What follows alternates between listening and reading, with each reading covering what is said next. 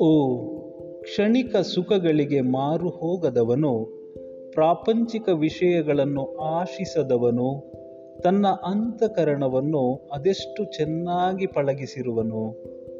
ನಿಷ್ಪ್ರಯೋಜಕವಾಗಿ ಹಲುಬುವುದನ್ನು ಬಿಟ್ಟು ಪರಮಾತ್ಮ ಹಾಗೂ ತನ್ನ ಆತ್ಮೋದ್ಧಾರದ ಬಗ್ಗೆ ಧ್ಯಾನಿಸುವವನಿಗೆ ತನ್ನ ಆಶೆಗಳನ್ನೆಲ್ಲ ದೇವರಲ್ಲಿ ಮೀಸಲಾಗಿಟ್ಟವನಿಗೆ ಅದೆಷ್ಟು ಶಾಂತಿ ಸಮಾಧಾನಗಳು ಲಭಿಸುವುವು?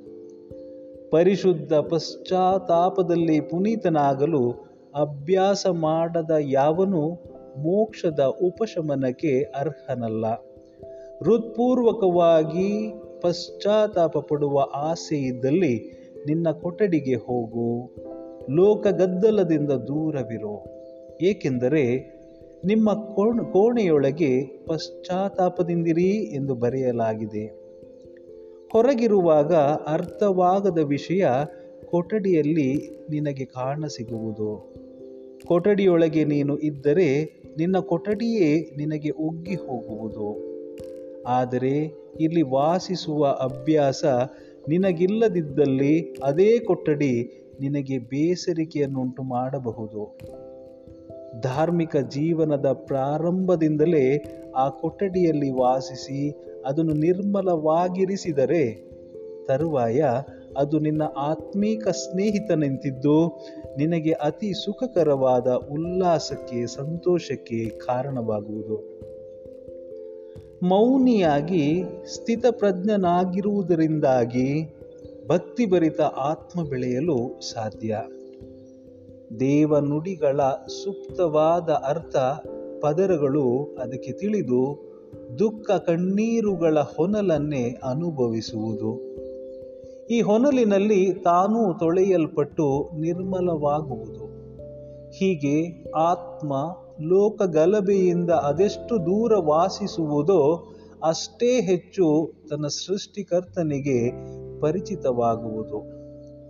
ಯಾರು ತನ್ನ ಪರಿಚಿತರಿಂದ, ಸ್ನೇಹಿತರಿಂದ ದೂರ ಸರಿಯುವನೋ, ತನ್ನ ಭಾಗ್ಯವಂತರಾದ ದೇವರೊಡನೆ ಪರಮಾತ್ಮ ಆತ ಬಳಿ ಬರುವನು, ಅಜಾಗರೂಕನಾಗಿ ತಾನು ಅದ್ಭುತ ಕಾರ್ಯಗಳನ್ನು ಸಾಧಿಸುವುದಕ್ಕಿಂತಲೂ ಗುಪ್ತನಾಗಿದ್ದು, ತನ್ನ ಬಗ್ಗೆಯೇ ಜಾಗರೂಕನಾಗಿರುವುದು ಮೇಲು.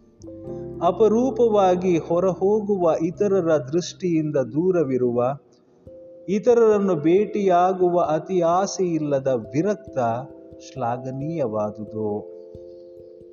ಈ ಲೋಕದಲ್ಲಿ ದೀರ್ಘಕಾಲ ಇರುವಂಥವುಗಳು ಬೇರೆ ಎಲ್ಲಿಯಾದರೂ ಸಿಗಬಹುದೇ? ತೃಪ್ತಿ ಸಿಗಬಹುದೆಂದು ನೀನು ಆಶಿಸಬಹುದು. ಅದು ನಿನಗೆ ಸಿ, ದೊರಕದು.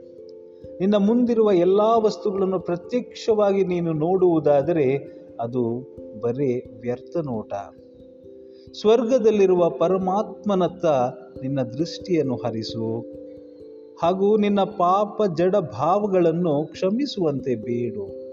ನಿಷ್ಪ್ರಯೋಜಕವಾದ ವಿಷಯಗಳನ್ನು ಅಪ್ರಯೋಜಕ ಮಂದಿಗೆ ಬಿಟ್ಟು ಬಿಡು ನಿನಗೆ ದೇವರು ಆಜ್ಞಾಪಿಸಿರುವ ವಿಷಯಗಳತ್ತ ಗಮನವನ್ನು ಹರಿಸು. ನಿನ್ನ ಕೊಠಡಿಯೊಳಗೆ ಒಳ ಪ್ರವೇಶಿಸಿದೊಡನೆ ಕದವನ್ನು ಮುಚ್ಚಿ ನಿನ್ನ ಪ್ರೀತಿಯ ಯೇಸು ಸ್ವಾಮಿಯನ್ನು ಸಾಮೀಪ್ಯಕ್ಕೆ ಆಹ್ವಾನಿಸು. ಆತನೊಂದಿಗೆ ನಿನ್ನ ಕೊಠಡಿಯೊಳಗಿರು. ಇಷ್ಟು ಶ್ರೇಷ್ಠವಾದ ಶಾಂತಿಯನ್ನು ನೀನು ಬೇರೆಲ್ಲಿಯೂ ಪಡೆಯುವುದು ಅಸಾಧ್ಯ. ಅತ್ತಿತ್ತ ತಿರುಗಾಟದಲ್ಲಿ ಕಾಲ ಕಳೆಯದೆ ಒಣ ಹರಟೆಗಳಿಗೆ ಕಿವಿಗೊಡದೆ ಇದ್ದರೆ ದೀರ್ಘಕಾಲಿಕ ಆಂತರಿಕ ಶಾಂತಿ ನಿನ್ನದಾಗುತ್ತದೆ. ಹೊಸ ಸಂಗತಿಗಳಿಗೆ ಕಿವಿಗೊಟ್ಟು ತೃಪ್ತಿ ಪಡೆದ ಮರುಕ್ಷಣದಲ್ಲೇ ಆಂತರಿಕ ಅಶಾಂತಿಯನ್ನು ಅನುಭವಿಸಬೇಕಾಗುತ್ತದೆ.